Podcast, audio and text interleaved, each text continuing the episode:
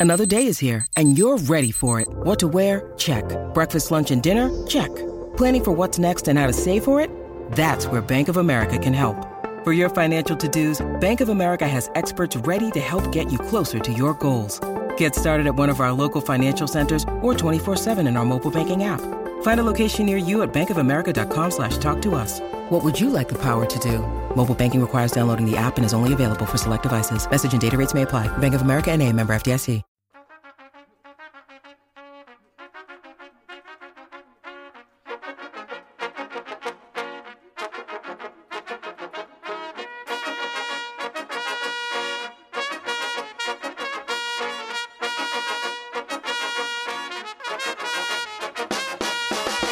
Ladies and gentlemen, boys and girls, welcome back to Basketball Conference, the ACC Football Podcast, ACC Championship Preview Edition.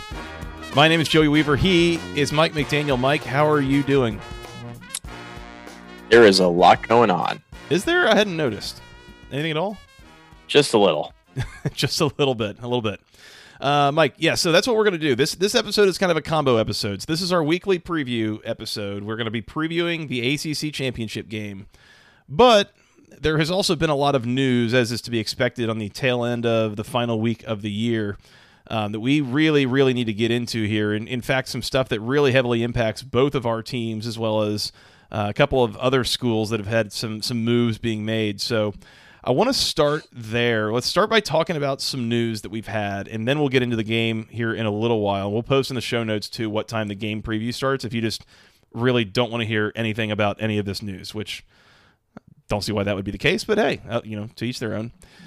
Um, Mike, before we get in the news, uh, can we go over section103.com real quick? We, we probably should. We probably should. Uh, we, owe, we, owe, we, we owe Stephen one. We, we do. We do. Um, section103.com, as the people already know, is the premier place to be purchasing Georgia Tech wear on the internet. Uh, they've got things with the official word marks, the ATL logo, official Tech Gold. Uh, they've got clothing in. Uh, they've recently upgraded their hoodies to an even better line. It was already great, but even better now. Uh, they've got t-shirts, they've got sweatshirts, uh, all sorts of things. They even got a zip-up like hoodie sweatshirt thing. Uh, it's really great, uh, Mike. And, and again, again, all this is officially licensed stuff. Some really cool, unique, original designs. Uh, you can get things with that ATL logo on them. everything. It's really great. Once again, it's section103.com. Mike, the people, if, if you don't know already, there was a really great Black Friday to Cyber Monday sale that went on there. Uh, and it seems like that went great by all measures. But if you haven't yet gotten a chance to get that and you're looking for something special for somebody in your life, looking for uh, something for the holidays, maybe even a Hanukkah gift, I believe it's Hanukkah right now, if I'm not mistaken. Um, if you are looking for gifts for people coming up, you can go to section103.com, use the promo code GOACC for 10% off your first order at section103.com. And Mike, for what it's worth, trying to get in the spirit here, there is a new uh, ugly sweater esque design on mm-hmm. here for your Christmas party needs. It says Feliz Bobby Dodd. Dude. That's that's that's hey, you know I already have the uh, Bobby Dodd as my happy place shirt. So uh-huh. if we're uh, if we're gonna take that to a whole nother level, I'd be game. Yeah, exactly. Um, it is a beautiful Bobby Dodd. It's got the Tech Tower on there. It's got a couple buzzes on there. It's got the GT logo on it. It is it is one of the coolest, most unique uh, sweater looking uh, designs that I have ever seen. So go check that out uh, and, and, hopefully get that in in time for your uh, your holiday parties coming up. But uh, in any case, Mike, once again, go to section103.com. Use promo code GOACC for 10% off your first order. This is also probably the part that I should mention. It's not just football related shirts, Mike, because mercifully, we are moving on to basketball season finally. And there's a really great one on there. It says, Welcome to the Thriller Dome. It's got Buzz spinning a basketball. Uh, nice. Lots of really great designs. Point is, go there, section103.com, use promo code GOACC for 10% off your first order. Uh, let's get into this a little bit, Mike. Uh, the big news, I think, of the day, and of course, we're recording this Tuesday evening, uh, a little short of 11 p.m. Eastern Time.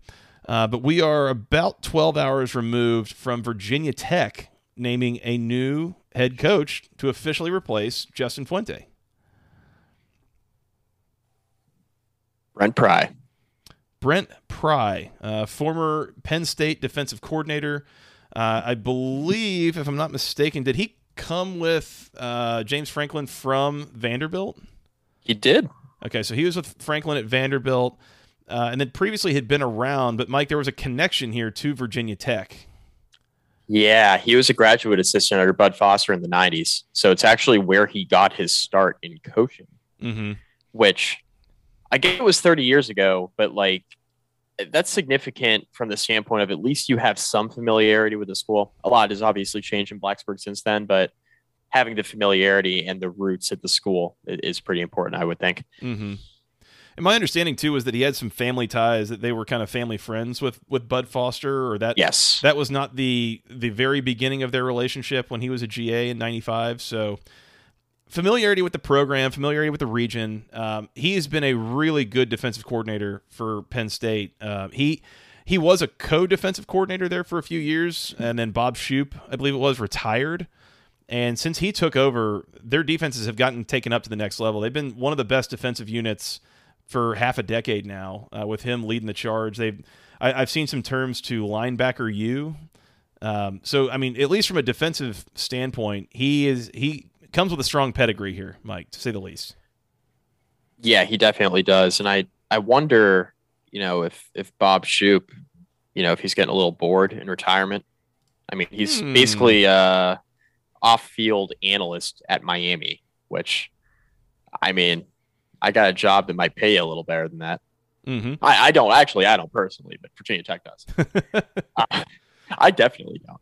Um, but Virginia Tech might, and I wonder if Bob Shoop would be interested in maybe following Brent Pry to Blacksburg to potentially be his defensive coordinator. Wonder if that's on the table. Hmm. hmm. Interesting. So, just something to consider. I'm not saying, I'm just saying. Uh, I would consider. I mean, look, if you're gonna if you're gonna compile a list of staff, and I, I think the staff is so crucially important with this hire. Let me mention that.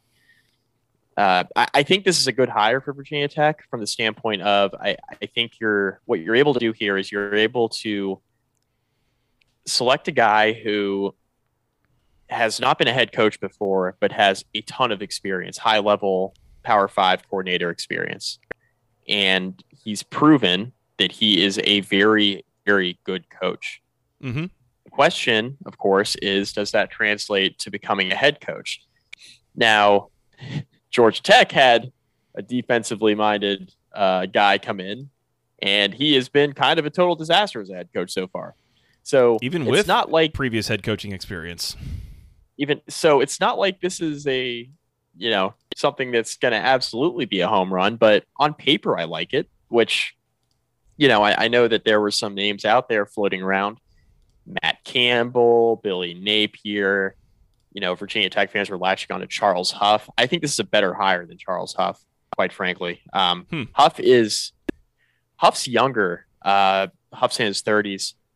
He he has coached under Saban, um, but but he was he was an assistant. Uh, he wasn't like a like a coordinator.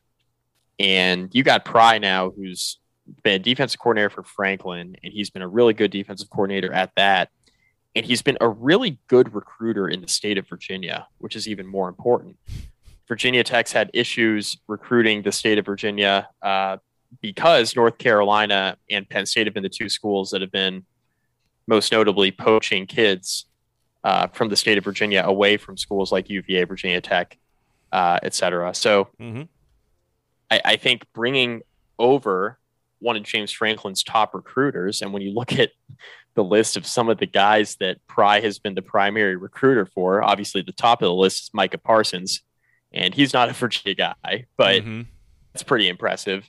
But three out of the top four guys that, that Brent Pry has been a primary recruiter for over the years are from Northern Virginia and Owings Mills, Maryland, near Baltimore. So mm-hmm. those are areas where Virginia Tech has historically recruited. And if you're going to take away one of James Franklin's top recruiters and you're going to put him in Blacksburg, a guy who knows the state well and knows how to recruit in Virginia, I think that's really important. But the ultimate success of this hire is going to depend on the staff that he builds. And I think what, what Babcock did is he learned a little bit from that from that Justin Fuente situation six years ago, where Virginia Tech financially certainly was not in the uh, state that it's in now from a football operating budget standpoint, they're in a much better spot um, due to recent fundraising over the last year and a half or so. Virginia Tech uh, projects to be second, second or third in the ACC in football operating budget, behind Clemson and I believe Florida State. To hmm. give you an hmm. idea of kind of the commitment that Virginia Tech's made to the football program now, which you know, some would argue they should have done that all along. Maybe like when Frank Beamer was winning 10 games a year, but you know, that's just one man's opinion. Mm-hmm. Uh, but when, when Whit hired Justin Fuente, he had to pay him a certain amount of money because he was one of the hottest G5 G5 coaches on the market. Um, Tom Herman was the other, and Herman went to Texas, and Virginia Tech took the next best G5 coach in Justin Fuente. Mm-hmm. Didn't work out, and couldn't really pay any high level assistants.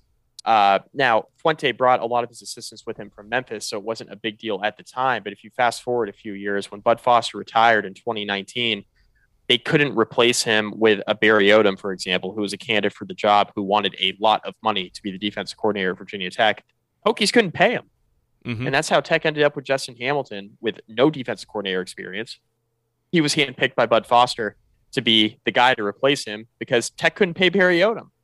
And I think yeah. when you make this hire, with Brent Pry, and then you have the influx of uh, funding for the football program.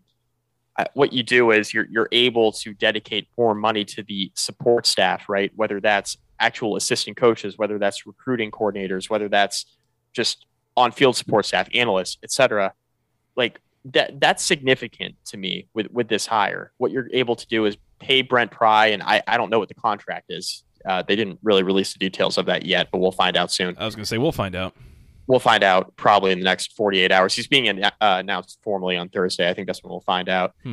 Uh, but I, I think that what they're going to be able to do is have Brent Pry be paid something similar to what Justin Fuente was being paid, and now expand the support staff underneath him. I don't think it's a deal where you're going to have to pay like Brent Pry five or six million dollars to be your head coach. Fuente was making four and a half, I believe, mm-hmm. and I think Pry is going to make that or a little bit less, I would assume. So yeah, it's going to be all about the assistants. I think Pry's going to be able to fill out the staff a bit better than Justin Fuente was able to.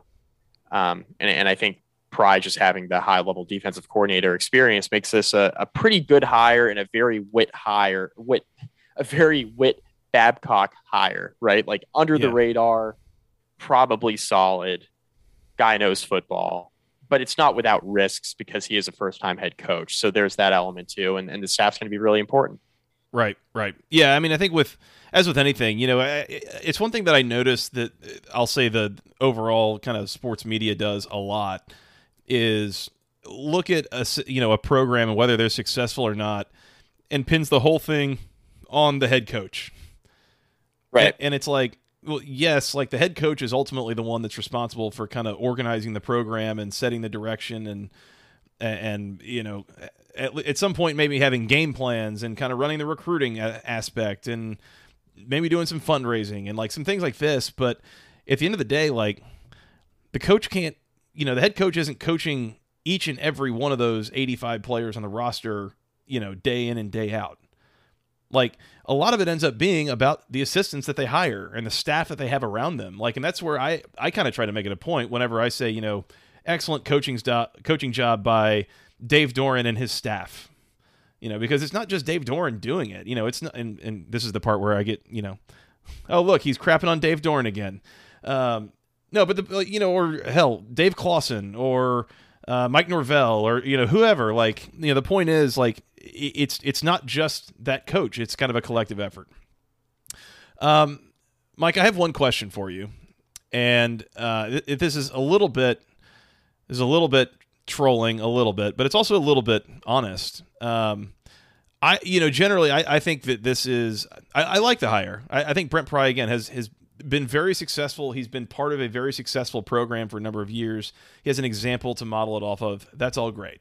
He's a longtime defensive assistant. He's never been a head coach before. How is this different from Miami hiring Manny Diaz a few years ago? Brent Pry's a little bit older, and that's about it. that's about it. That's about it. Um, yeah, that was the thought that I had was like, you know, I, I was thinking to myself earlier, like, I really like this hire, and then I thought more, and I was like, but I didn't. I didn't really approve of the Manny Diaz hire a couple years ago, and this is really kind of the same situation. Wait a minute. Yeah. Wait hold, a minute. Hold on. Hold on. Um, it's there's so much that's kind of in common here, and, I, and even to the point of like, well, Manny Diaz is from South Florida. He knows South Florida. Well, Brent Pry is from Appalachia in general, or Appalachia Right. or whatever. Like, and he's been here and he's been around Appalachia at other jobs, and like, it's kind of the same thing. So, and they've both run really good defenses, and you know, so again, trolling a little bit, but also maybe a cautionary tale at the, at the same time. But at the end of the day, I mean, these these guys are they're different people with different programs, with different politics and different resources, and you know they're in the same conference and, and trying to compete at a similar level. But like, you know, who the hell knows? Time will tell. Right. I look. I, it's got to be better than the last guy, right? well, you say that. I I do. I think We'll it was find worse out. than that one before uh, before Beamer showed up. So who knows? That's a nervous oh, laugh God. right there. I want to cry. All right, Virginia Tech hires Brent Pry. Congratulations to the Hokies with their new head man. We'll learn a lot more in the coming days and weeks about you know what what are the details there and, and who's he bringing with him. So we will find out and we'll keep you updated as we do. Uh, Mike, elsewhere in head coaching news, Duke officially on Sunday parted ways with David Cutcliffe. I think it was on Sunday, maybe Monday. Um, we have figured this was coming for a while. There was still a part of me, and especially with some of the conversations we've had with Steve Wiseman, I just wasn't sure if they were actually going to pull the trigger on this. I think it was labeled as a mutually parting ways, but let's be real. Like, I, I mean, probably a, li- a little bit of a nudge coming from the Duke athletic department. I'd have to imagine. Um, I, I've heard an interesting candidate or two associated with this job. I, I, I mean, I, it's not. I don't know that I'm at liberty to say who it is, but um, I, I'm curious to see which direction they go with this because there, there's a lot of different directions that Duke could go here, and I'm, I'm curious to see the level of candidate that they're able to attract. Yeah, I mean, my lasting memory of David Cutcliffe will be the Belk Bowl bad beat against Cincinnati. So- Kelsey, Yes, that's an SVP. reference That's for overwhelming. The others that don't know, yeah, That- that's overwhelming. yeah, it is. Yeah. uh, I saw footballscoop.com mentioned that Duke was interested in interviewing Marcus Freeman. Uh, okay, all right. Uh, I, mean, I yeah, would be too if I were Duke. I just yeah, if I'm Marcus Freeman, do I even have time to talk to Duke right now? Much less. yeah. Du- Duke's Duke's also interested in interviewing, you know, Nick Saban, Dabo Swinney, probably Lincoln Riley again, Mm-hmm, Brian, Brian Kelly, um, Man, it took all I had, Mike, the other day. Holtz. Was it uh was it Pete VT or or no, it was, it was Jersey Hokie is who it was on on Twitter. Legend. Yeah, that, that I, I I made some comment or no no when all the you know Georgia Tech coaching stuff and, and the Gibbs thing was happening and it was like you know what are your thoughts on this and I gave my thoughts and he was like you know what do you think Virginia Tech should do and it took all I had not to tweet like Saban. Just call Saban. I'm sure he wants the Virginia Tech job. Like Yeah. I I mean whatever. Uh, I don't I I have no idea what Duke's gonna do here. Will Healy? Chadwell? those seem to be like the obvious in region hot name candidates. The point that I heard made around Chadwell was think about what Duke is as an institution and how they treat themselves and or how they see themselves and how they uh, they want to be seen. And then imagine a man with a mullet who's running around like in sleeveless shirts and jorts and stuff, like going full Myrtle Beach at all times, being hired there as their head coach. I I don't know if that really works as a cultural fit, but hey, maybe. I uh, yeah, I mean I don't I mean he goes full sideshow Bob on us, you know. uh, I don't think that's a cultural fit at Duke now. Uh, but I didn't think Brian Kelly was a cultural fit at LSU. And Dan Wetzel from Yahoo reminded us they're not trading gumbo recipes. He's just trying to win football games. and that Nick Saban and that Nick Saban is not from the southeast either, and he's been fine. So I mean, maybe they maybe they step outside of the comfort zone of that Mid Atlantic region, but I, I do feel like Will Healy or Chadwell do feel like the two candidates that that make some sense for Duke. I, I just I, I think what you got to get at Duke is an up and coming head coach that is looking for kind of that stepping stone job to prove he can do it. That doesn't really feel like going to a G five, wants to like go immediately to like a lower level power five school. Right. And I mean, Duke is basically bottom of the barrel in the ACC right now, outside mm-hmm. of Syracuse, who ended up having a pretty good year. But I mean, I'll believe it when I see it for multiple years for Syracuse. Yeah. So, I mean, Duke's probably as low as it gets right now in the conference. And I think you're stepping into a program that, you know, while they haven't had the best last few years, they were able to establish a winning culture under David Cutcliffe, which sounds outrageous because they've you know, were winning seven games a year, but they'd only done that like three times since the 40s or whatever it was before yeah. Cutcliffe got there. So, I mean, Cutcliffe did a lot for the school, and and I don't want to poo poo it at all, but kind of what's happened the last few years has set Duke back quite a bit, I think. Yeah, it, it's. I think this is a very different job opening if it's like three years ago. Um, yeah, because you know you'd still be like you're saying and suggesting like you're still kind of coming off of like one of the more recent highs for the program. And and for this to be like a full rebuild job i mean you got to realize at some point like Jamey chadwell going in there from coastal carolina like the Chants right now are better than the blue devils and it's not close. Right will right. healy so from he, charlotte charlotte beat them this year right like, like are they taking steps down by going to duke uh, it, well, you're, you're you're not getting an upgraded roster. I wouldn't say, right? Know, like, so it, it's to some degree, it's starting over even more than uh, than just any job job change would be. I would say. I agree. So if it's not Healy or Chadwell, like, who would you pick? Uh, I'm not gonna say the name that I heard uh, out of hmm. respect mm. for the split zone duo. Uh, that was kind of linking this name. But let's just say that if this this name were to get this job, and it would be a step up for this person, but they have plenty of head coaching experience before. Let's just say if that person were to get this job, there would be a number of Georgia Tech fans who would let a let out a collective groan at what would be about to go down. Uh, and it's not Paul Johnson but it's not that far away from it. So, you know, do with that what you will, but just think about it more or less as if Duke were to hire Paul Johnson. It would basically be like that. And Georgia Tech fans would be miserable at the thought of Geoff Collins trying to uh, deal with that next year. Fair enough. So, you catch my drift there? Uh huh. We'll okay. leave that alone. All right. I'm going to leave that alone. Uh, as a result of Cutcliffe leaving or being cut or whatever, uh, we also need to mention here that Gunnar Holmberg and Jake Emphasis, Bobo. Hey, wait, wait a minute. Wait a hmm. minute. Good, good. There's a good pun there, and I don't want to let it slide. Yeah. Emphasis on the cut. Cut, got cut. Cut, got cut. okay, sorry. Continue. As a result of cut getting cut, uh, Gunnar Holmberg and Jake Bobo in the transfer portal. So probably, probably for the best for them. That's that's a starting quarterback, and I think a pretty solid wide receiver. So yeah, curious to see where those guys end up. I want to say Bobo was also a, a grad transfer, so he's he, he doesn't have a lot of time left to play, but he's he's he's an older guy. He's got some experience. Uh, you know, physically mature, all that stuff. So he should go to Wake Forest. They've got a pretty good history with wide receivers, don't they? Yep, would be right down the road. Hmm.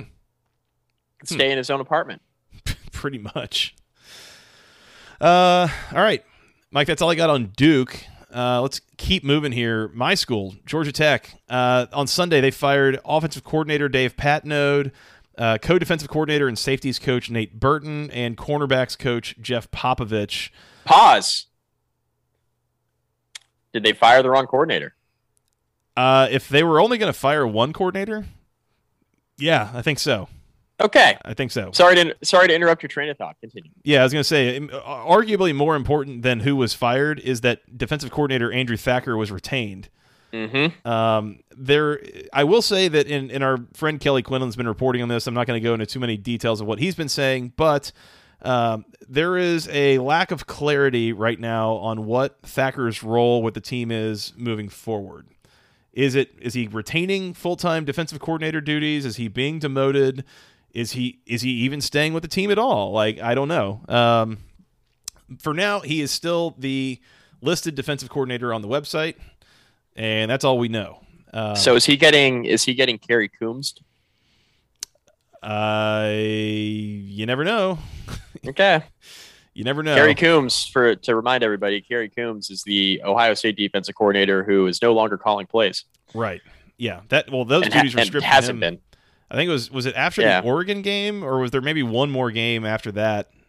Uh, it was in September. It was in September for sure. So early in the year. But he was the defensive coordinator for the Ohio State defense that got shredded by Oregon in week two, I believe it was. Yep.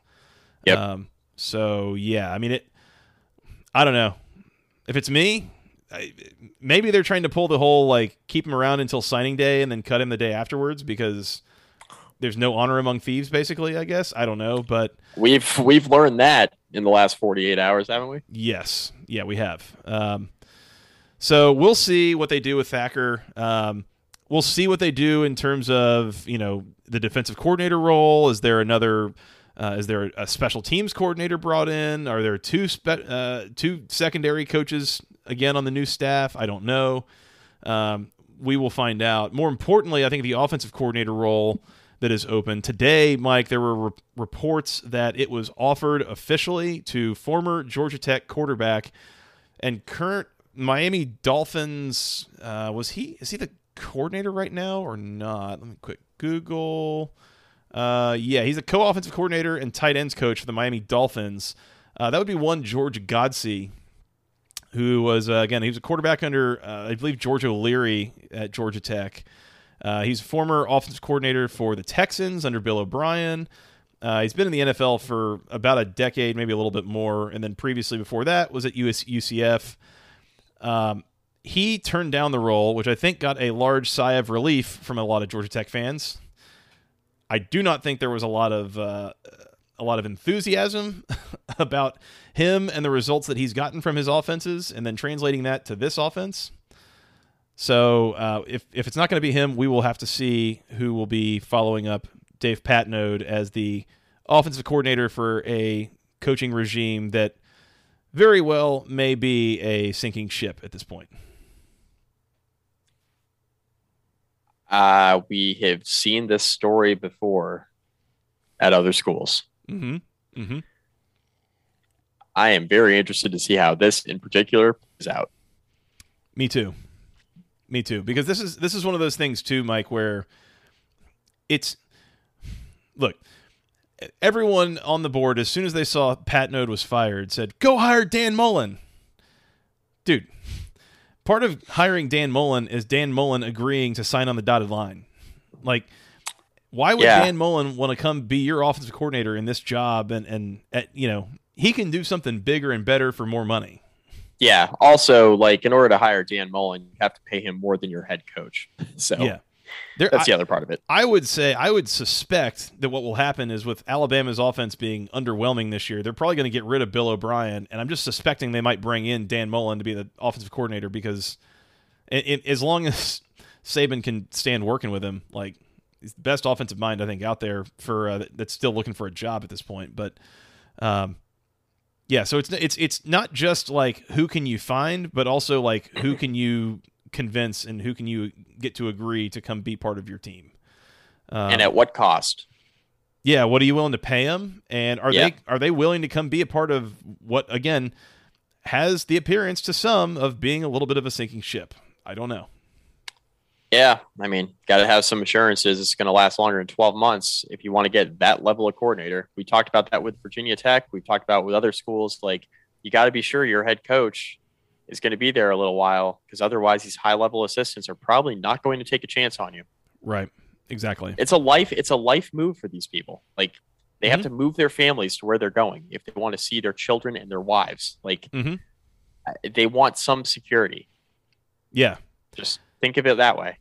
And and that was a conversation I was having with my my dad the other day. Mike was that it, it's so easy to to treat this like a video game and, and see these people as pawns on a chessboard and, and forget that no, it's like they have wives and they have kids and they've got you know lives and other hobbies and interests and connections and like all sorts of things that it's like it, it's not just as simple as uh, hey, just go offer him money and then just bring him in. Like, have you ever thought about quitting a job because of not liking working for your boss? Yep. Have you ever thought about staying at your job over a better offer because you really liked working for your boss? Like, yep. So there you go. I mean, it's same thing with these guys. So just keep that in mind, I guess. Yeah. Um, speaking of sinking ships, Mike, uh, Jahmyr Gibbs also in the transfer portal. Um, and, and, you know, this is the time of year that there are a number of guys entering the transfer portal. I've already mentioned a couple. There are plenty on other teams. Uh, I'm not going to go through all of them for anyone else because I don't.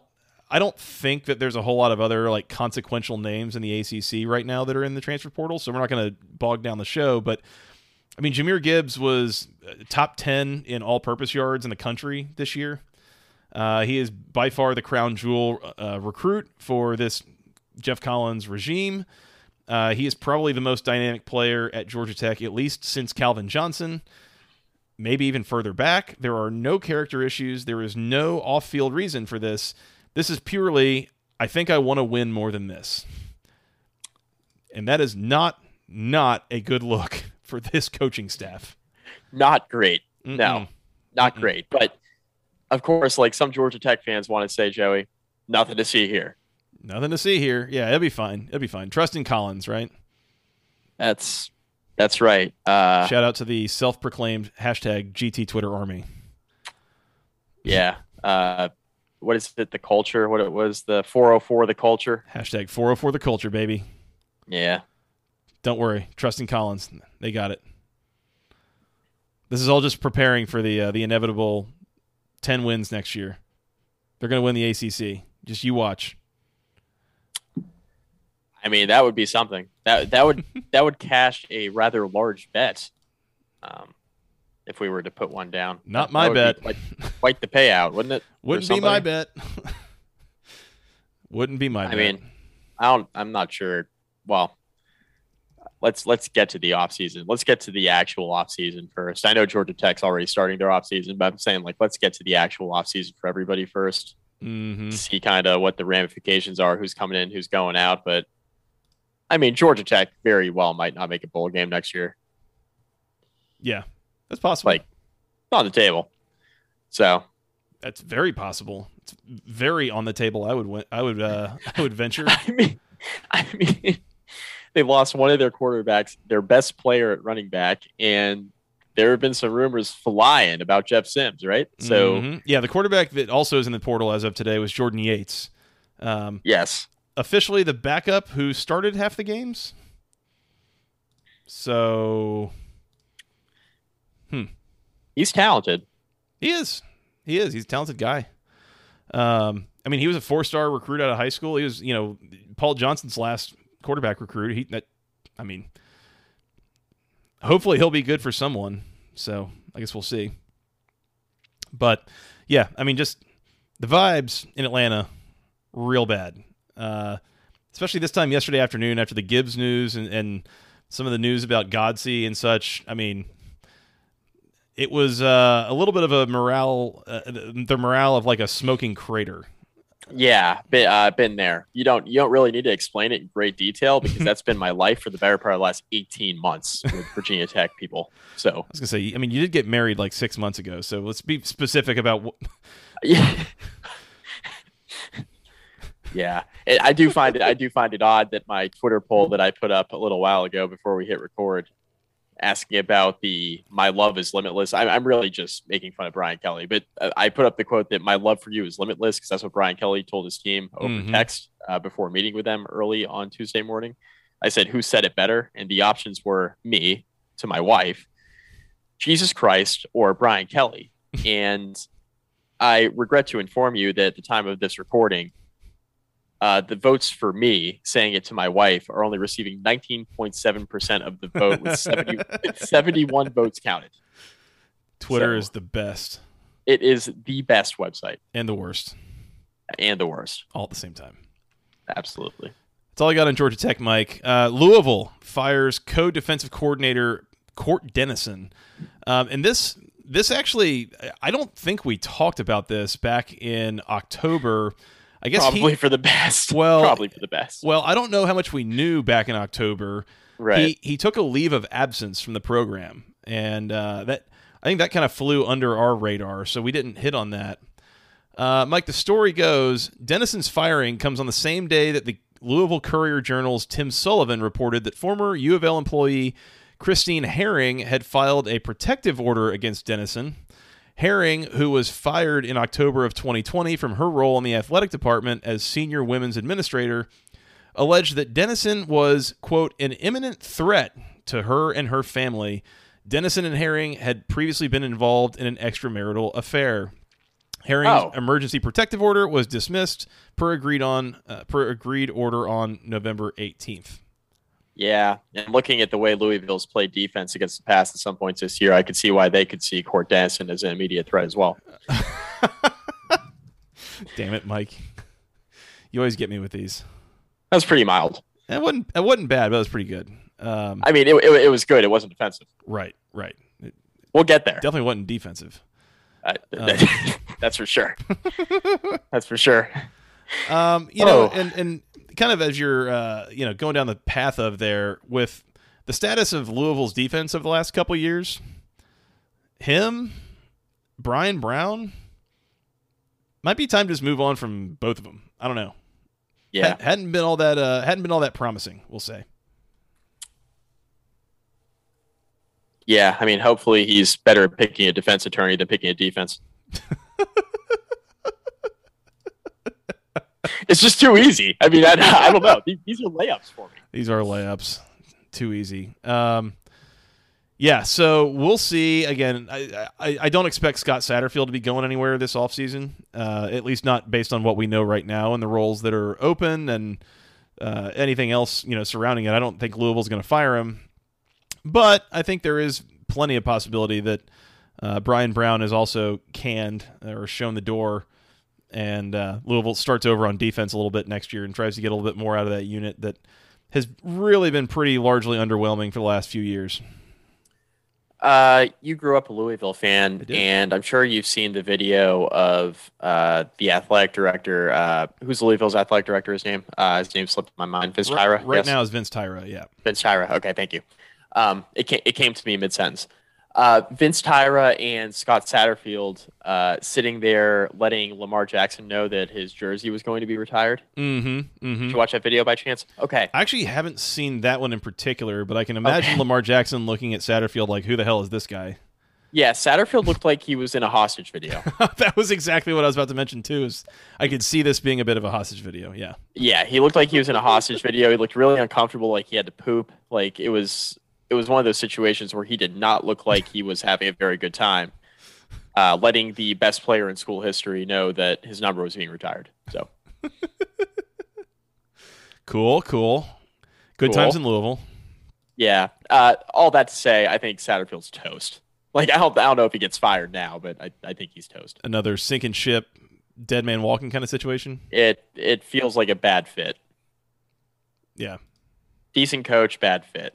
Like very similar to Fuente. I think I agree with that. And that's that's what I was allu- uh, alluding to, and I swear I'm not like making jokes or anything like that. That if Virginia Tech had gone and hired Satterfield, I don't know that that would have been a bad move. Like again, Satterfield, a guy from Appalachia that I mean knows that whole area, knows North Carolina. Like I don't know how great he would have recruited at Virginia Tech relatively, but I think he's more uh, he's more a fit for that program personality wise than Louisville right now.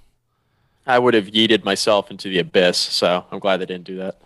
I mean, it'd be a hard sell job for the, uh, you know, for, for, for the AD there.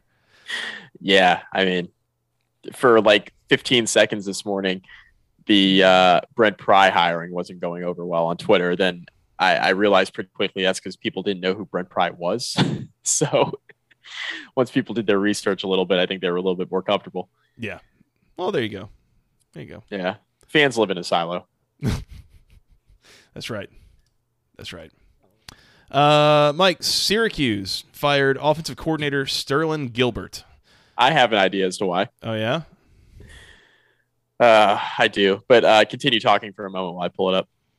Uh, the long and short of this is that they hired Sterling Gilbert.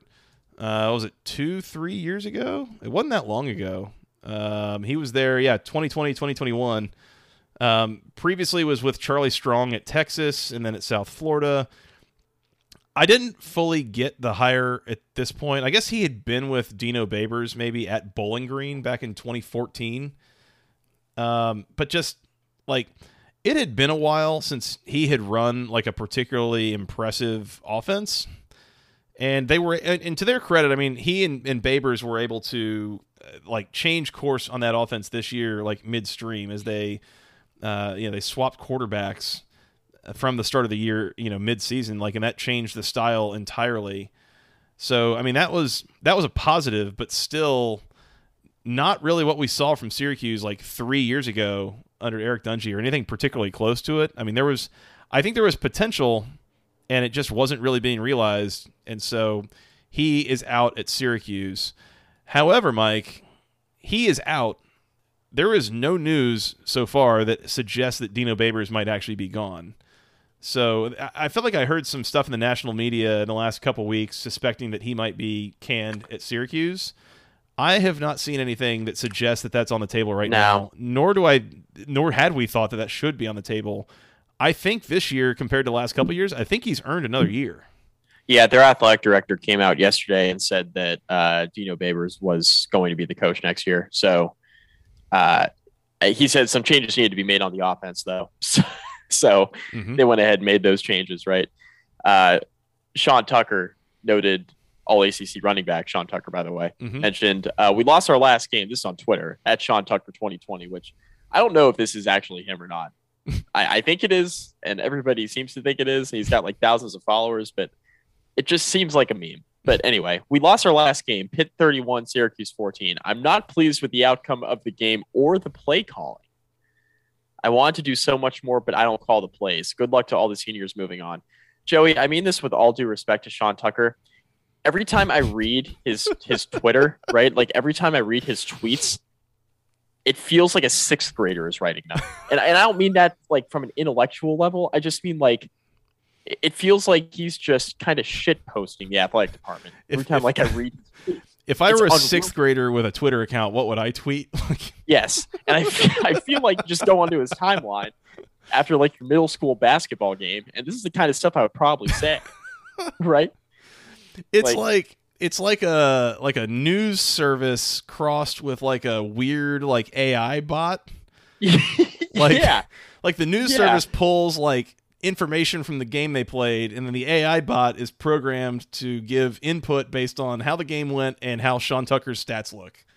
this is like if the weirdest Twitter account I've ever seen. this is like this is like if your dog is scheduling tweets with Alexa, you know, like that's kind of kind of what it feels like. Yeah, It's like this is kind of coherent, kind of not. Like it feels like a computer wrote this. It also feels like a sixth grader wrote this. I, is this real? Is it fake? But this guy has thousands of followers. I was gonna say eight thousand four hundred and sixty-one followers at the current moment. Sorry, Yeah. sorry, sorry. Make that eight thousand four hundred and sixty-two followers. You just followed him, didn't I you? just followed him. I, I need excellence. I need Sean Tucker's tweets in my life. Excellent. And oh, you know what? I just realized I am not a Sean Tucker follower. So Joey, Eight thousand four hundred and sixty-three followers. that is that is correct. One step closer to being verified. AI bot. fantastic, fantastic. Yeah. So uh, I don't know. Mostly good stuff at Syracuse. Not for Sterling Gilbert, but good for Dino Babers and Sean Tucker's Twitter account. I hey, I mean, if you're fired from an ACC offensive coordinator job and you weren't really all that good, maybe you just go go coach at Bowling Green. So Mhm. that option's always on the table. Mm-hmm. And and you know what? Uh, he might actually have some experience at Bowling Green now. A retirement home for failed ACC coordinators. Yes. that somehow need to fail upwards. Yeah, sounds right. Uh, that's all I got on Syracuse.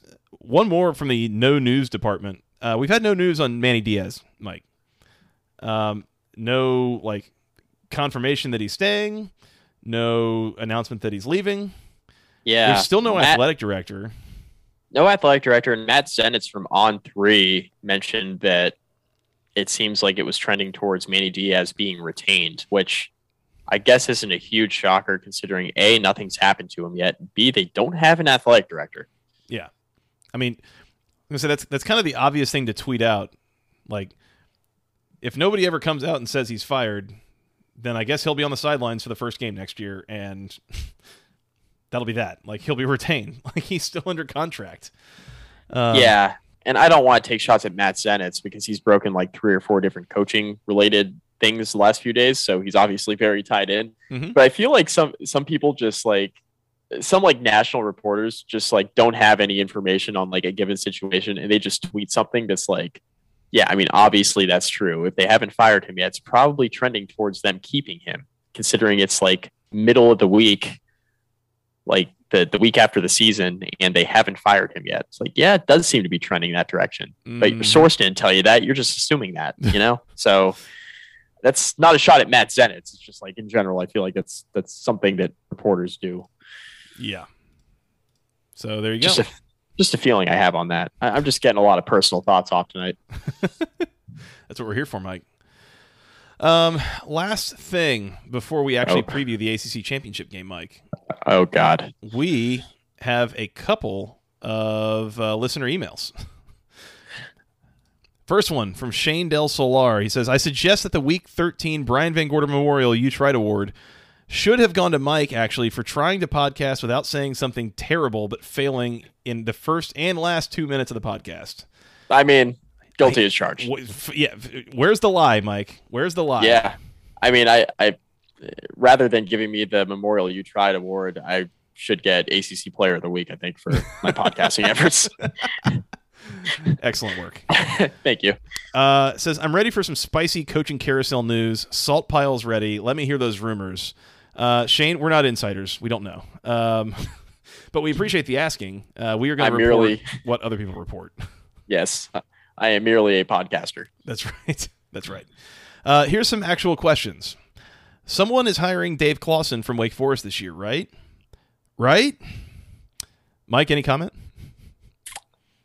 They gave him an extension for a reason because schools were trying to do that. So Just generic schools, any schools? One may have been my alma mater. It might have been Virginia Tech. It may have been. Who's to say? Nobody knows. Um, I will say this on a more serious note is that this is the point. He's been there long enough. He's starting to get the national notoriety that I think if we're at the point where nobody, or if if Dave Clawson signs an extension and stays at Wake Forest, I think it really lends credence to the idea that Conor O'Neill has given us a couple, a few years running that I think he's pretty happy in Winston Salem. Yeah. And, and for a lot of you know, he gets he's gotten mentioned for SEC jobs.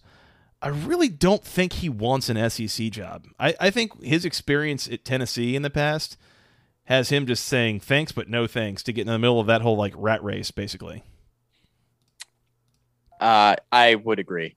I mean, he's had opportunities, right? Mhm. So the fact that he has stuck around and continues to get paid, and also the other the other part of this too, and I don't doubt that other schools have been interested in him, but I do wonder how much of it is actually manufactured to get him a raise. Mm-hmm. Mm-hmm. Also, um, not that he doesn't deserve it; he deserves the raise for what he's done at Wake Forest. I mean, they could very well win the conference championship on Saturday. Yeah. So Sure. Yeah. I, I mean, we'll we'll get there in a minute. They they sure could. Um, Shane also asks who's winning ACC Coach of the Year and who gets the worst ACC Coach of the Year award. um, ACC Coach of the Year might just be Dave Clawson. Clausen, yeah, I would say Clawson. I do you have another obvious candidate? I mean, Narduzzi and Doeren also stick out, but I think relative to expectations, I mean, I would think it's Clawson, especially considering the fact that they won the Atlantic Division, breaking Clemson's six, seven year streak of winning the division, whatever it's been. So, How about um how about Cort Dennison? Not him. Not him. Off the table. I can think of a couple people that wouldn't vote for him. I. yeah. Can you? Oh, okay. We should probably move on from that. Who gets worst ACC Coach of the Year? He says guessing either Cutcliffe or Collins. Or Cort Dennison. There it is. Not a lot of anything redeeming about Cort Dennison's fall here the last few months. No. Uh, worst ACC coach of the year. Uh, okay. I, I mean, I would think it's one of those two guys. Yeah, like Yeah, because like even though Fuente got fired midseason, he was still performing better than Cut and Collins. I mean, just from a pure like betting wagering standpoint, Collins, depending on when you got the win total, the win total at, at times for Georgia Tech was at five and a half.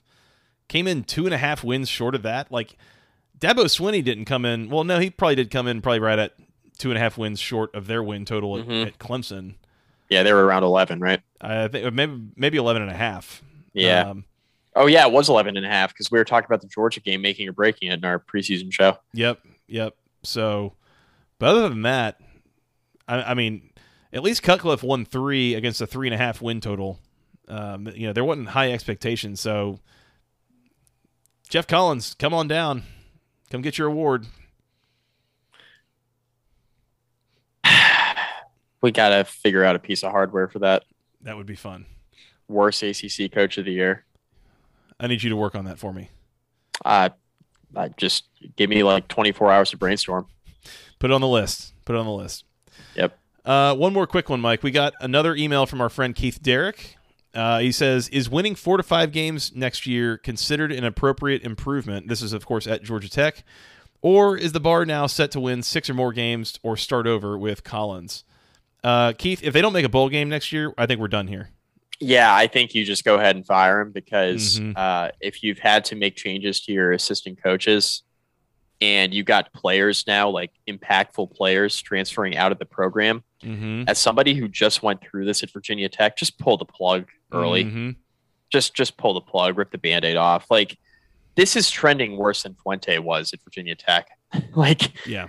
and I, I get it was more of a rebuild when Collins got there and everything, but this is going like remarkably poorly. Yeah. Um, I'll say this, and and I made fun of the crowd who is inevitably going to say something like, "Well, now he's got a new staff. Give him a chance, you know, with the new staff and all this." I made fun of that. I will say, give me six games in the fall.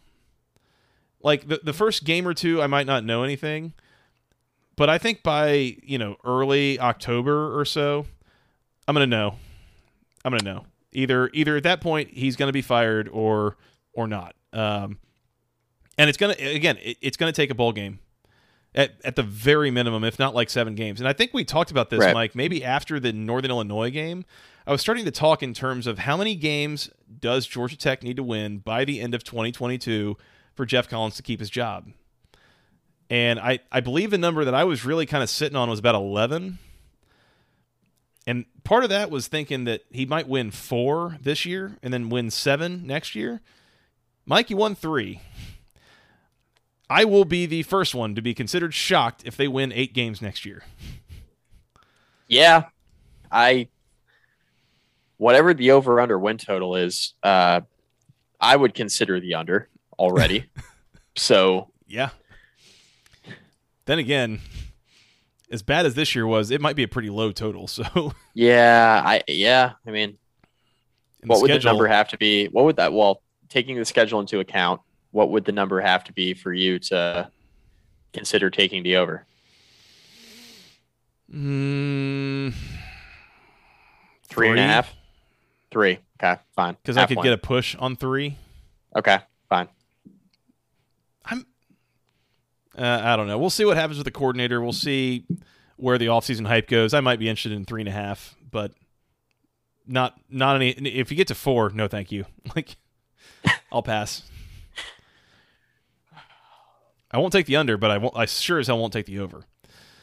Um, Keith also says, by the way, the offensive coordinator and defensive coordinator's contracts expire this year, right? When is that date? Main question being that they're both gone, right? Tell me they're both gone. Uh, well, Keith, as we established, uh, they probably should be both both be gone. Uh, only one is gone, and I think the wrong one was gone. If only one was going to be gone. Well, Um, that's that's one way to look at it. The other way to look at it is that Geoff Collins is batting 500, and that's what Hall of Famers do. oh man, if only life were that way, I would have gotten all A's in school. Oh, yeah. All I gotta I- do is bat 500 on these tests. Like, yeah. All I gotta do is get 50%. So I was real good at that in college. uh, thank you to Shane and to Keith for these questions and for uh, two of our most frequent flyers in the uh, the email inbox with their questions. We I I legitimately really appreciate it. Uh, Sorry, client. This deliverable is only half right. Hey, that get make the Hall of Fame in baseball. Look at it this way. I should bring that up on a conference call for say you should try that next time and see how it goes. Yeah. It's like, well, this is like, hey, you got you got 50% of the way there. I'm like, you know what? Hall of Famers bat 500 and just see what everybody would do. No kidding. No kidding. You're fired. out. Get out of here. Out. Uh, Mike, should we like I don't know preview the ACC championship game? Yeah, I think we do that. It's probably probably time to get go ahead and do that. Uh, one last preview for the season until bowl season, uh, and as always, Mike, we begin by recapping our Van Gorder coin bal- balances. Mhm. Now, this got really uh, really complicated last week because we basically bet all the same things with very few exceptions. So we won and lost all the same things with one small important distinction being that I had an extra bet on the over in Wake Forest Boston College and then Phil Jer- Jerkovic, we're going with Jerkovic for this particular uh, application threw the ball 11 times for 19 yards, meaning their offense made it the better part of the length of my house uh, by passing the Putting up- ball. Putting up Troy Flutie stats. And I do not live in a big house, Mike. Uh, Yeah. So Uh, yeah. yeah, so they did not get the over uh, in that game, even though Wake scored 41 points and has Wake's defense. So, with that being said, Mike, you gained uh, 10 Van Gorder coin of position, meaning you now have a lead of almost seven full Van Gorder coin. You are now at 428 and 69 cents. Nice. Uh, Nice. I am at 421 and 78 cents. So I need to make up a little bit of ground with this here pick. Unless I don't know, you, you tell me right now. Are we uh, are we extending this season, this uh, this wager into bowl season? yeah, why not? Because Sure. betting bowl games is a sicko's thing to do. And I'm going to be one of those sickos. Guilty as charged. Yeah. Let's do it, Mike. For the last time in the regular season, ish, ish. Uh, Eight o'clock on ABC Saturday night. This is the uh, the primetime spot that the ACC championship game has been in for a number of years. It is our number fifteen Pittsburgh Panthers taking on the number sixteen Wake Forest Steamin' Deeks. Our Steamin' Deeks against our Panthers, of course. Mike, Pittsburgh's a three point favorite. Total is 72 and a half. This is coming to you live from Bank of America Stadium in Charlotte, North Carolina. Um, I mentioned to you before we came on here, and it, for anyone here that listens to the Puntcast, you'll know that, uh, or even Cover Three, you know that that uh, I, I believe it's Chip Patterson has talked a couple times about certain lines with certain conferences being Vegas basically pointing at us and saying, "We don't know, you figure it out." And I can't help but think that a conference championship game between Pittsburgh and Wake Forest with a spread of three is Vegas just saying, I don't know. Up to you. Yeah, pretty much. Uh, you have the button ready? Uh, yeah, sure. Okay, good. 'cause you're you're going to need it in a second, also. Okay, all right. All right, good. Uh, over. Lock it up. You better lock it up. You better lock it up. No, you lock it up. You lock it up. Lock it up. Lock it up. Please. 72 and a half. Easy. Yeah, we're looking at an implied score of 38 to 35 Pittsburgh. Yeah, this is getting in the 40s. So, as you were saying, Mike, over 72 and a half, lock it up. You better lock it up. You better lock it up. No, you lock it up. You lock it up. Lock it up. Lock it up. Please. Yeah, this is this is getting pointy. Real yeah, pointsy. and listen, listen. Outside of your Wake Forest bet last week, which I mean, the bet should have been canceled. And you should have gotten your money back uh, because it was a Boston College game. Yeah, that was a shame. Yeah, I mean, Wake Forest games go over. I asked for a Like- refund and they didn't give it to me. It's Weird. crazy. That that's very weird that they didn't do that. Uh, the Wa- Wake Forest games go over, and here's my rationale here. Right, I get that Pittsburgh's defense is fine. Right, they're not very good uh, against the pass. They are pretty good against the run. Here's the thing, though. Wake Forest isn't going to run the ball that much. They should. Like I don't I don't want to say that Wake Forest is on like UVA levels of like not caring about running the ball, but they they really don't care about running the ball. Like Hartman's going to throw it 45 times. At and the way- And the way I look at this too is like if that's the case and Pitt can't stop him, this is absolutely getting in the 40s. Mhm.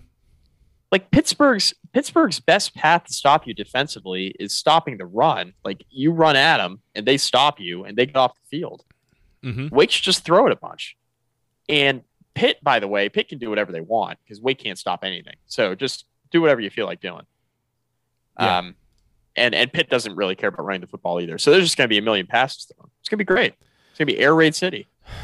Well, and it's it's interesting. Like, we just assume that Wake Forest, in particular, has actually been more run heavy than pass heavy this year. Um, they they've run the ball. They've got 489 rushing attempts to 434 passing attempts. Balance that maybe a little bit for some sacks that they've given up.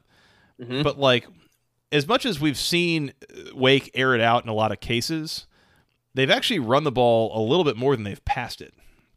Well So- though, have they done it well though?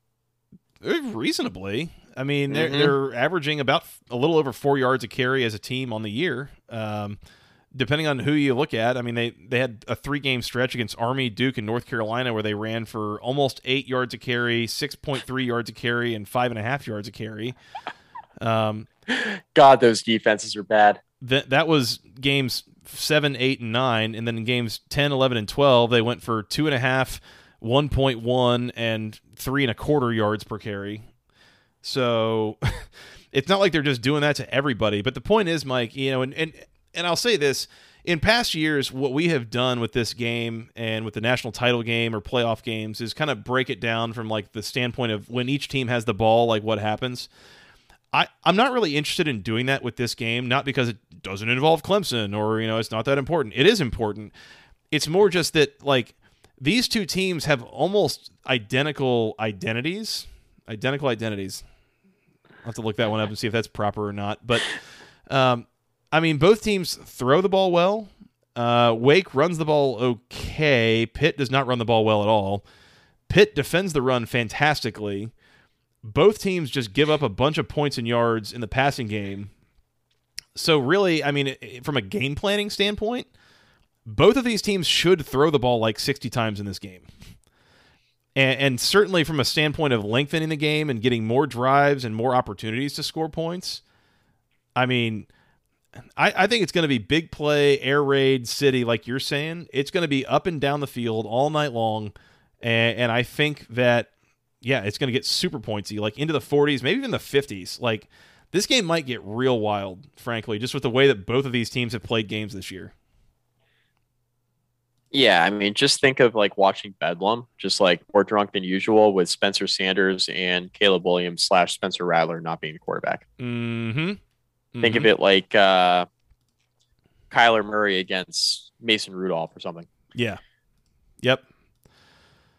So, uh, you know, again, both of these teams very vulnerable in the secondary. Both of these teams very good receiving corps, uh, very good quarterbacks who have had very good years. Like, it's it's it's obvious to me. I am going to take Pittsburgh to win this game and cover the three points. Only because what we've said is, I, I think really the one defining difference here is that Pittsburgh's defense is better a at stopping the run and b at getting after the quarterback. Um, so I think whatever attempts Wake makes to run the ball are going to do almost nothing, and I think that they're going to come up with a couple extra sacks on Sam Hartman that I don't think Wake can match with their own defense. So from a splitting hairs standpoint, I'll take Pittsburgh, but it, it so easily could go the other way. So easily. Yeah, I agree. I'm taking Pitt. Same reasons. I mean, reasonably speaking, defense is a little bit better. But I mean, this will be close. It'll be high scoring. Uh, Wake winning would not shock me. I'm not taking my Pittsburgh bet to the bank. I will be betting the over. Mm-hmm. There's no reason not to. So, Right. Yeah. I mean, that's agree where I'm at that. with it. Give me 40 Van Gorder coin on the over. You doing it, Mike? Uh, I guess I got to match you. Yeah, let's do it. You don't have to. Well, this this guarantees that no matter what happens, I'm still up on you. So Going 40. into bowl season with that. Yeah, sure. Yeah, so I will do that. Uh, this is for what for what it's worth. This is roughly somewhere in the nine to ten percent of each of our bankroll going into the the over here. So I think safe to say, Mike, that uh, with any real life Van Gorder coin that you and I might have, uh, might be throwing it on that over as well.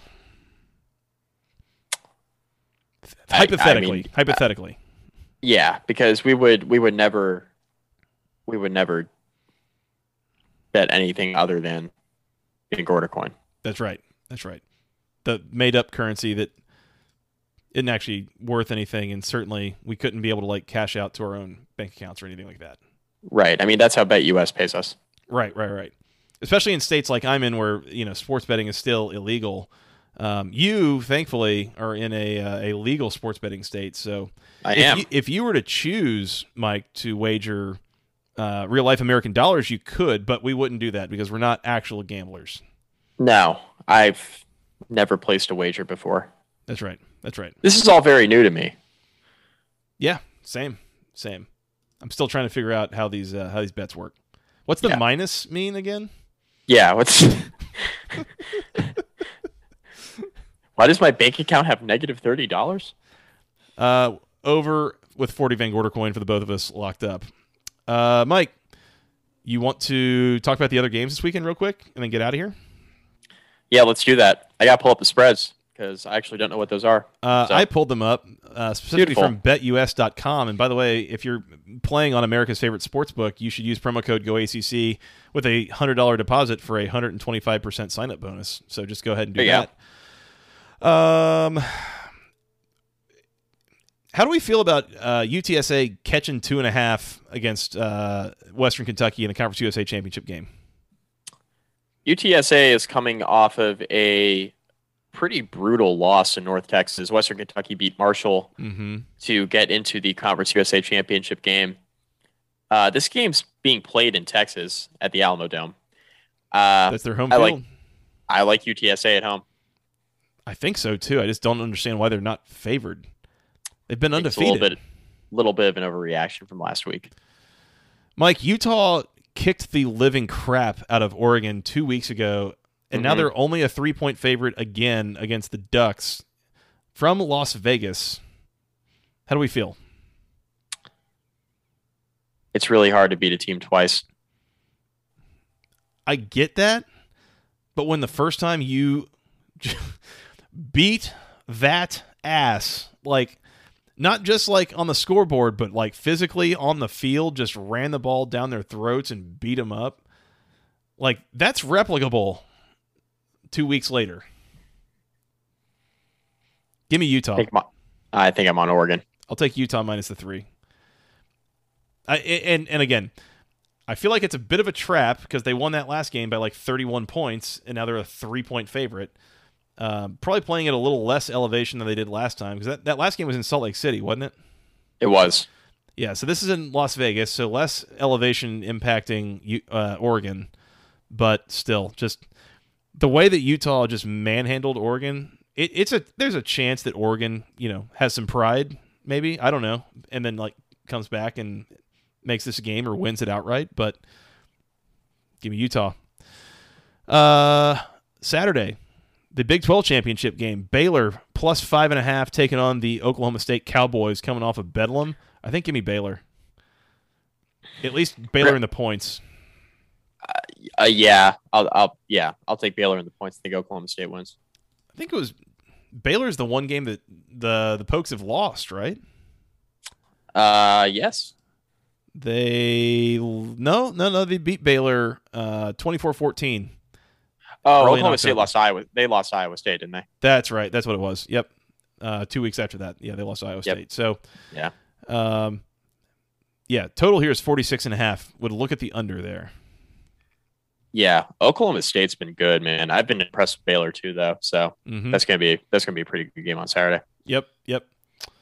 Uh, we'll keep moving here. The uh, Houston Cougs taking on the Cincinnati Bearcats. Cincinnati is a 10.5 point favorite. Uh, give me the Cougs. 10.5. Yeah, give me Cougs. Yeah, give me Cougs as well. Houston, uh, Cincinnati probably wins.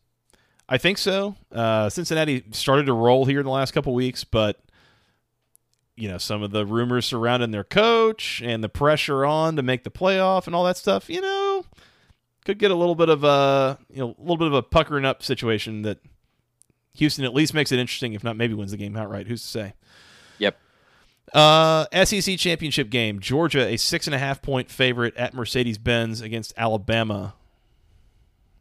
It's Georgia. I think it's Georgia. It's it, I think it's Georgia too. I Bama couldn't block Auburn. And if they can't block Auburn, they sure as blue hell cannot block Georgia. Like, And I think Bama and, and I do think Bama could, could make some plays against Georgia's secondary potentially. The issue is that I do not think that Bryce Young is going to have much time to throw at all. At all. yeah, uh, based on what I based on what I saw last week, and I just I think Bama is uh, they are what they are at this point. I just uh, they have a fine team this year, but they have some they have some issues up front. would you feel differently if Steve Sarkisian was still the offensive coordinator? I mean, is Steve Sarkisian blocking? No, but I trust Steve Sarkisian to draw stuff up to like neutralize some of Georgia's defense a lot better than Bill friggin' O'Brien. Like O'Brien's Yeah, not a bad offensive coach, but he's not a great one either. I don't think. But he coached Tom Brady. I don't know. Tom Brady seems pretty good to me. Like Uh, yeah, I think so. Yeah, he seems like a decent quarterback. I let's not talk uh, about the Patriots anymore. Keep going. I mean, I there's some. Uh, I got a, a, a pennant and championship banner hanging around here somewhere. If you want to continue, No, I don't. okay. Uh, gi- give me Georgia. Yeah. Joey, they they uh, Bama can't block them. Period. They can't block him up front. And I don't know. I I don't think Sarkisian like Sarkisian I think would help more than O'Brien, but I don't think it's to a point where like they would beat Georgia on the field definitively with Sarkisian. I just they got issues up front. Georgia minus a six and a half, under 50, under 22 and a half Bama team total for me. I like all of those bets. I like one. all of them too, and it it's a little dangerous because it feels like I'm walking into a trap with how much I like all three of those in a game that's going to be this focused on by all the books. So right. keep that in mind. Yeah. Last one, Big Ten championship, Iowa plus ten and a half against the Michigan Wolverines. I was going to die. Yeah, but give me give me Iowa plus the ten and a half. Can't do it. It, the total's forty four. Can't do it. Like I, I realize that Michigan just bullied Ohio State. Yeah. They're, they're doing they're doing the same thing that Iowa wants to do, and Iowa's built on both sides of the ball to do it the same way, just like not exactly as good. Ten and a half points. Give me Iowa. I think there's a chance Iowa gives Michigan a couple short fields. That's very And- possible. And that's that is the path for Michigan covering this. Yeah, Iowa came. Iowa brought their backup quarterback in, by the way, last week against Nebraska, and their backup quarterback was the former starting quarterback who had been replaced, who was replacing the new starting quarterback because he was not good either. Like Iowa's quarterback situation, brutal. So Yeah, it's really I mean it's real bad. yeah. So if I, I guess that's the thing is if you like Iowa plus the ten and a half, then you really like under forty four in that game, which is just an absolute chef's kiss of a uh, Big Ten title game total. So It is. Yeah. That that's it feels right, doesn't it? that does it does. Uh, give me USC plus four at Cal, also in the nightcap. It's a totally meaningless game. USC just got their head coach, might be a little jazzed up. I don't know. Give me the Trojans. Why is USC the underdog here? Cal's not good. I'm on Cal, dude. Sure. I don't. I don't think. I don't think I've agreed with you on, on many of these bets. I think I'm on Cal. I Yeah. don't. I don't know. I, then again, I'm not sure how many of these I'm actually going to bet. oh yeah. There, are, there are a few. I mean, there are a few. Certainly, I, I will. I will bet. Um, but yeah, I'll I bet mean, a couple of these for sure.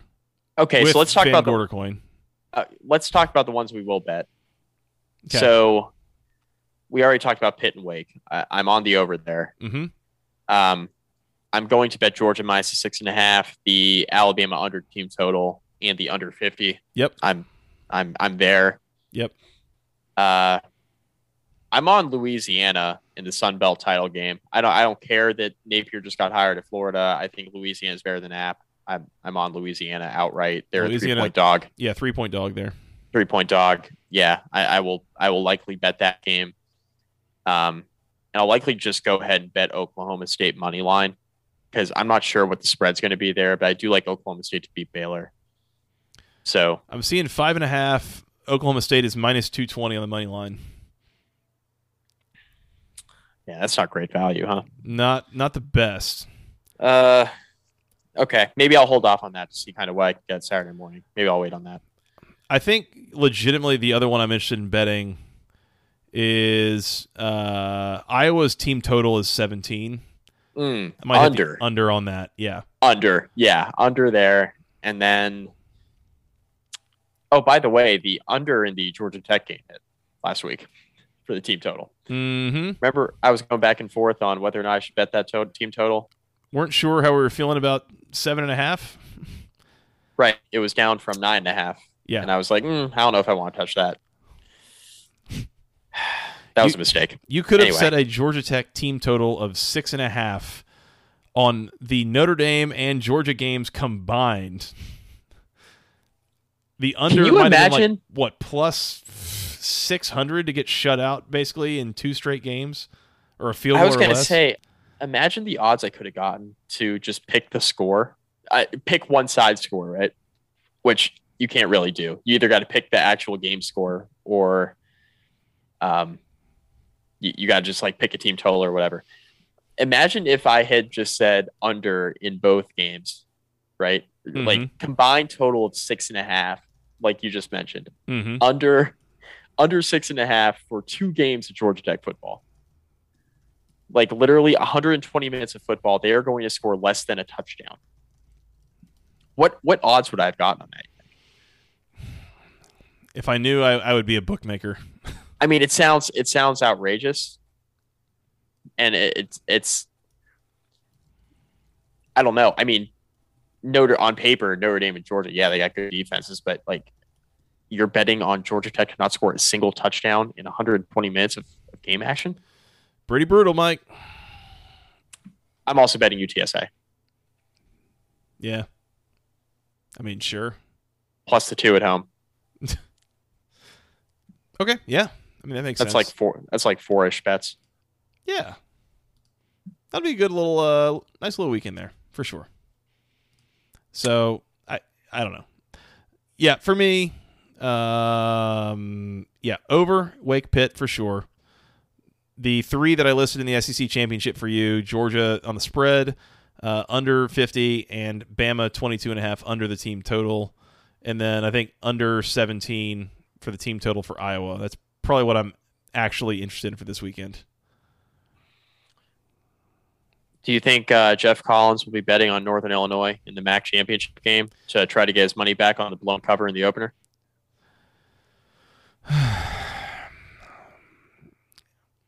Mike, There's a lot to unpack there. if, Sorry. if you ever need like a hype man, if, if you're ever coaching a team and you need a hype man, just schedule your team to play against Geoff Collins' team because he will tell you about how Northern Illinois and Duke and some of these teams have some of the best offenses in the country. And the reason that they gave up so many yards and points to you is because you have one of the best offenses in the country, and he will hype you up to no end. And they would I, there is I, I guarantee you there will be like a tweet or something Saturday night after Northern Illinois wins the MAC of like, congrats to the MAC champions. We had a great game, on you know, to start the year or something like that. Reminder like, hey, look, like, yeah, we lost to Northern Illinois, but they're the MAC champions. And never mind the fact that like they've won basically every game that they've won by single digits. Like they've barely lucked their way into this game to begin with. Like Also, give me a uh, they play. break. Also, they they play in the MAC. Geoff Collins. Yeah. Like, no offense to the, the schools in the MAC, but they play in the MAC. They play on Tuesday nights in November. And Like, you have a top five roster in the ACC, right? and your ass lost to them. I'm getting fired up And for again, those and for those disputing the top five roster thing, look at the twenty four seven Sports Yeah. team composite, Yep. and there's no dispute. Georgia Tech does have a top five roster from a talent standpoint in the ACC. hmm Yeah. Gives you an idea of how jarring this has been. Northern Illinois currently, well, going into uh, week 13, so a week ago, ranked 106th in SP Plus. Tell me about how your transition has kept you from in year three being in the top 100 in SP Plus. And oh, by the way, you're ranked 76th, meaning at home, SP Plus would favor you by, let's see, 9.4, 1.4, like 11 plus 3 so probably about two touchdowns. You'd be favored by at home by sp mm-hmm. plus by the metrics and you lost. Yep. i'm getting mad all over again mike Anyway, it's a good money making opportunity for Geoff Collins. yeah that's right just any, everything is a sales job everything is promotion mike so just Put your money put your money where your mouth is, Geoff Collins. do it Think Northern Illinois is that good? Bet on him in the MAC championship game. do it do it he, he won't do it he's full of No. crap on that note mike you want to get out here and uh, go Yeah, uh, I- watch some championship games I got Joey mad again. Yeah, you're good at this. You're good at this. Mike, let's get out of here. We're going to come back on Sunday, maybe Saturday night. Who knows? We'll see if there's another live recap in us. We'll find out. Sunday for sure. I gotta be at a wedding Saturday. Oh, I'm missing. I'm I'm missing some big time football on Saturday. you are. This is still a fall wedding. He knows that, right? Or she, or Yeah, know that. Uh, kind of, kind. Of, it's kind of a they situation. Not like. Uh, sorry. Not. I'm, I'm Understood. gonna. I'm, Understood. okay. I, I I know the I know the husband and the wife. Understood.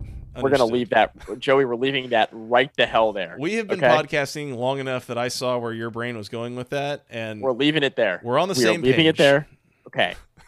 I know the husband and the wife from college. I The, know uh, what you mean. the groom. The the groom is a former roommate in college, and the bride was a roommate of my wife's in college. So oh, very cool. Well, that'd be fun. there you go. We all met each other because we lived in. Oh, all right. Well, enjoy. Have fun. Yes, it'll be, a good safe. time. I'll be watching football, so I'll let you know how it's going. Good. Uh, I had to take a weekend off. I, you know, I, I was trying to carry the, the podcast on my back there for like eight weeks this season. So we had to we had to go ahead and swap because you were at a wedding. Sore. you were at a wedding in, in Cancun and you know everywhere. Uh, You were never in Cancun, but you were all over the place. Say Atlanta twice, Chattanooga, Breckenridge. Anyways, Mike, we're gonna get out of here. We're gonna go watch some games or go to weddings and then come back and recap on Sunday. They can follow us on Twitter. I'm at FGRS Joey. He's at Mike McDaniel SOS. Together we're at BC Podcast ACC. You can send us an email with questions, comments, concerns to the longest email address known to man, basketball conference podcast at gmail.com. Nailed it. Thank you. And thank you to Shane and to Keith uh, for sending their questions in this time and as always. Uh, Mike, they can find us on iTunes and Spotify, anywhere you go find your podcast. Go find us there. Hit the subscribe button, hit the follow button. We appreciate those who do. You want to tell them where else they can find us on the social medias? Facebook, facebook.com slash basketball conference rate review. Find all of our podcasts there. We also have an Instagram page We do. at at BC Podcast ACC. It's it is ours. It is ours. It's not active, but it's ours. So Yes, we own it. That's right. Uh, so if you want to follow us, that would be lovely. Um, and we are we are still kind of in the process of working on getting some social media help. Shout out to Greg. Um, Greg, you know who you are. There is an email coming your way probably before this uh, this particular episode posts. So uh, we'll talk to you soon. Mike, that's all I got. Anything else? We we got some catching up to do on a recruiting controversy between Oklahoma and USC brewing on a Tuesday night. We do. Uh, there is a certain brother in law of yours that is texting us uh, details that have apparently just been breaking as we've been recording this. So I look forward to reading through them and figuring out what the hell's going on. It sounds like a typical Tuesday night across the sport that we know and love. The greatest sport on earth, and I will hear Yes. no, no others. Yep. If and if this if the last few days haven't proven that to you, then I don't know what will. That is correct. It's been a hell of a coaching carousel. Mike, enjoy the wedding. We'll talk soon. Yeah, man. All right. Until then, for Mr. Mike McDaniel, I am Joey Weaver. Thank you guys so much for listening. We will talk to you again soon. And until then, go ACC.